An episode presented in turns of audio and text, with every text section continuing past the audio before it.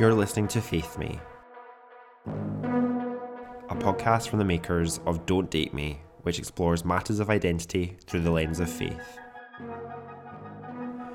Why do people put their faith in the unexpected, and how does it shape them? Let's find out.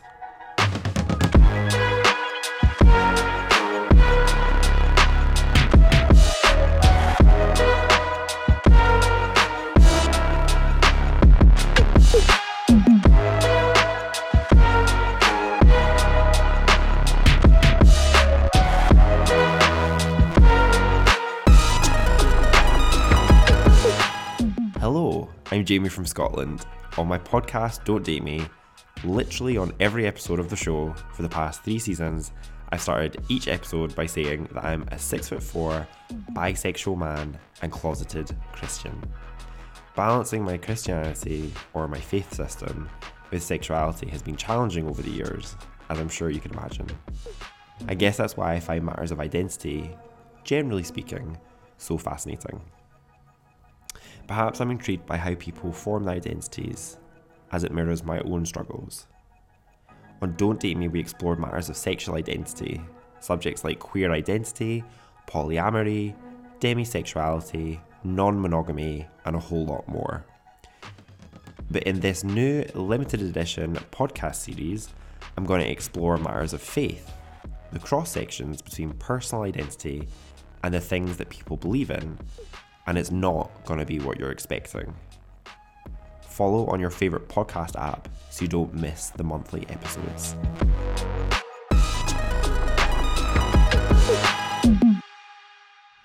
Okay, let's do it. The faith system that we're going to explore this week is pop, culture.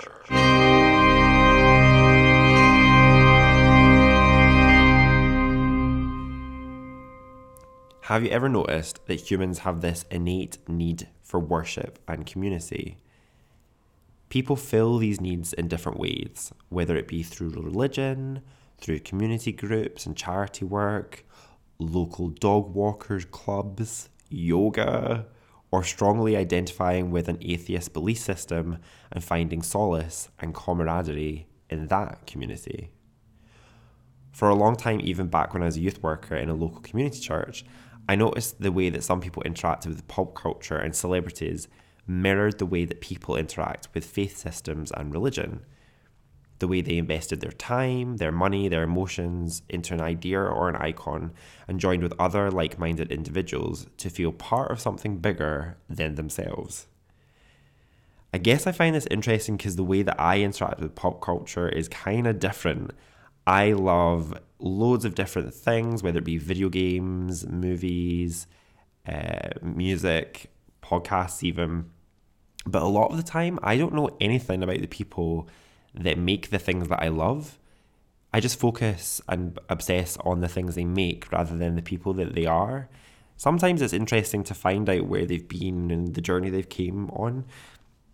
But really, I'm, I'm often surprised when I find out that a celebrity has got married or had a baby because I just, I don't care. I don't, I, you know, I'm, I want them to be happy, but I don't really find interest in their personal lives, to be honest. But I know that I'm not typical. Like, I know loads of people are, are different on that particular thing. But anyway, before we define a faith system revolving around pop culture, let's define what we mean by faith. Faith and religion will forever be intertwined, but to me they are very different. Both can exist in isolation or in a symbiotic relationship. Religion is defined as a noun, the belief in and worship of a superhuman controlling power, especially a personal god or gods. Its Middle English roots are a noun that originally referenced life under monastetic vows. Its Old French or Latin roots are from the word religion, meaning obligation, bond, or reverence, perhaps based on the Latin ligare, to bind. Max Weber, a German sociologist, historian, jurist, and political economist, defined religion according to its substance. Religion is a belief system that has a supernatural being or God in the centre of it, who is seen as superior, all powerful, and inexplicable by science and the laws of nature. So, religion is a worship system born out of a belief in a higher power. Faith, on the other hand, means complete trust or confidence in someone or something. That and or a strong belief in the doctrines of a religion based on spiritual conviction rather than proof.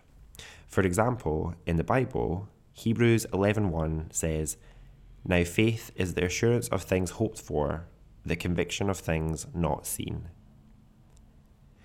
To me, someone can be religious but not necessarily have faith. For example, you can have your child baptized into the church for the sake of your community or your family rather than due to your own personal religious convictions. People connect with religious practices and societal customs every day without a strong faith in the religion they claim to be part of. That, in itself, to me, is fascinating. But we're not here to discuss religion. Nope. we're here to discuss the alternative belief systems that people pin their hopes on, which brings me to pop culture.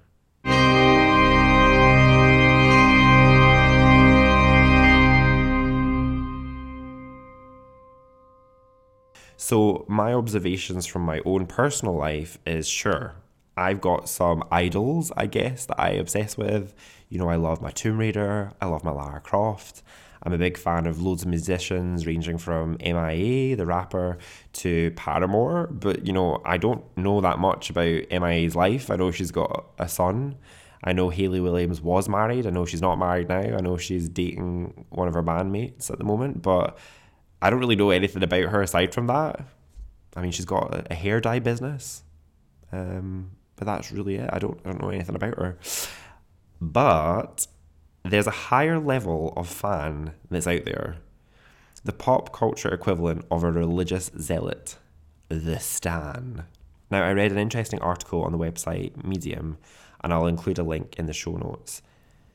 The author writes Before the boom of social media, obsessive fans had existed for a long, long time, such as during the Roman reign, where people collected gladiators' sweat out of adoration, or the Victorian era, when hordes of fans forced author Arthur Conan Doyle to revive his star character, Sherlock Holmes. The Beatles had a superfan plotting to murder John Lennon. Michael Jackson had to prove that he didn't impregnate a stalker. And Uma Thurman received a card from a fan that had a drawing of an open grave, a headstone, and a man standing on the edge of a razor blade. oh, hell no. The author then goes on to cite examples of Ariana Grande being problematic and her fans coming after people who called her out online. These people were essentially harassing critics of her work. These fans, or her followers, her own religious zealots, would be regarded as stans. I feel like most people know what a stan is, but for those who aren't sure, many cite the term stan coming from Eminem's song Stan, featuring Dido, which detailed a story of an overly dedicated fan who turns out to be a stalker. A stalker?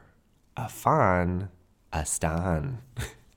Over the past two decades, the term has been adopted by most dedicated celebrity fans on social media platforms. Some actually even wear it as a badge of honour, which I find interesting. But anyway. So the parallels between fan culture and religion is clear. You have your icon, you have your believer. There's your overzealous believer and your unbeliever. There's even your different denominations. I would argue that Ariana Grande's earlier work is in fact her better. But not all fans would agree. Now, I think that, just like with most things in life, as long as no one's getting harmed, you do you and do you well. Whatever makes you happy, baby. But there's clearly a line. I came across a study when researching the topic that outlines something called celebrity worship syndrome, which is described as an obsessive addictive disorder where an individual becomes overly involved and interested, as in totally obsessed, with the details of the personal life of a celebrity. They found, and I quote, people who worship celebrities for entertainment and social reasons were more optimistic, outgoing, and happy than those who worship celebrities for personal reasons or were more obsessed, were more depressed, more anxious, more solitary, more impulsive, more antisocial, and more troublesome. In their study, they summarised that the data from 3,000 people showed only 1% demonstrated obsessional tendencies. Around 10% of that 1%, people who tended to be neurotic, tense, emotional, and moody, displayed intense interest in celebrities. Around 14% said that they would make a special effort to read about their favourite celebrity and to socialise with people who shared similar interests. The other 75% of the population do not take any interest in celebrities' lives. Generally speaking, the vast majority of people will identify a favourite celebrity, but don't say they read about them or think about them all the time. Like most things, it's fine as long as it doesn't overtake your life. I'll share a link to that article in the show notes.